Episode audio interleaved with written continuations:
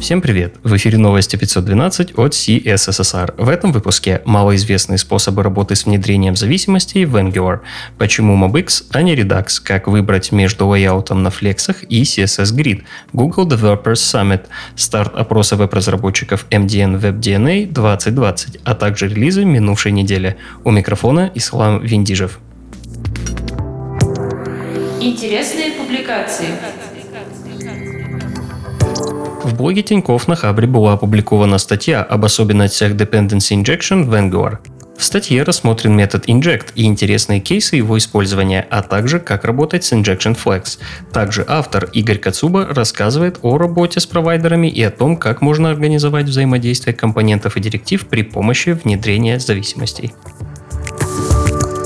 вышла статья о выборе между лайаутами на Flexbox и CSS Grid. В статье разбор обеих опций, описание свойств, разъяснение, как будут работать эти лайауты и в чем их ключевое отличие. В конце короткое резюме.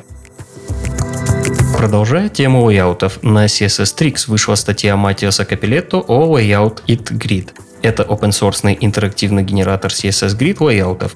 Матиас рассказывает о том, как быстро привыкнуть к гридам и учиться при помощи генератора. Также в статье вы найдете небольшое видео с примером. На медиуме разработчик Дэниел Андерсон написал небольшую заметку об 11 малоизвестных фронтенд трюках. Не буду спойлерить, но скажу, что он поделился трюками и по HTML с CSS, и по JavaScript корпоративном блоге Mail.ru на Хабре вышла статья о выборе стейт-менеджера. Назим Гафаров, разработчик интерфейсов Mail.ru Cloud Solutions, рассказал о том, как команда пришла к использованию MobX вместо Redux. Рассмотрены минусы Redux и предрассудки по поводу MobX. Еще есть обзор реальных минусов MobX и способов борьбы с ними. Барри Повард, автор книги HTTP 2 в действии, опубликовал небольшое исследование работы Lighthouse и его метрик. Статья поможет лучше разобраться в том, как работает Lighthouse, что представляют из себя его метрики на самом деле. Рассмотрены все основные категории метрик и как они работают в вебе. Автор предупреждает, что в статье есть и много его субъективного мнения. Следующий материал о Decorative Shadow DOM. Это proposal фича, над которой работают инженеры Google. Фича призвана позволить работать с Shadow DOM при серверном рендеринге с веб-компонентами. Попробовать фичу можно при помощи экспериментального флага или используя Polyfill. В завершении рубрики вас ждут два плейлиста с обучающими видео от Microsoft. Первый посвящен ванильному JavaScript, а второй — Node.js. Новости релизов. Неделю релизов открывает багфикс релиз Mozilla Firefox 81.02.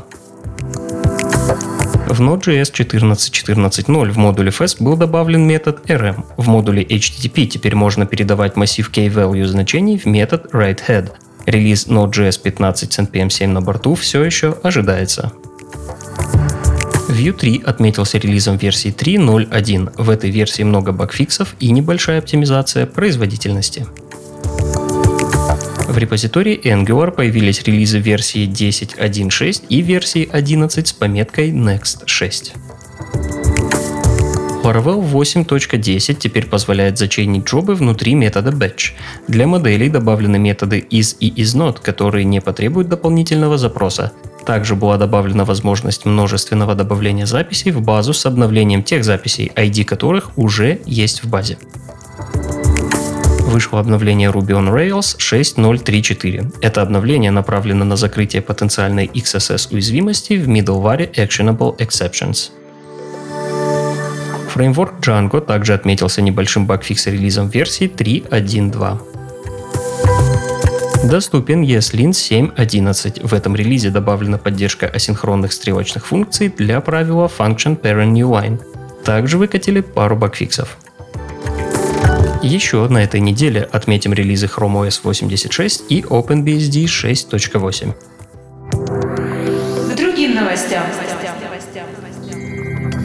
Google Developer Summit в этом году пройдет онлайн 9 и 10 декабря. Запросить инвайт на ивент можно по ссылке в описании.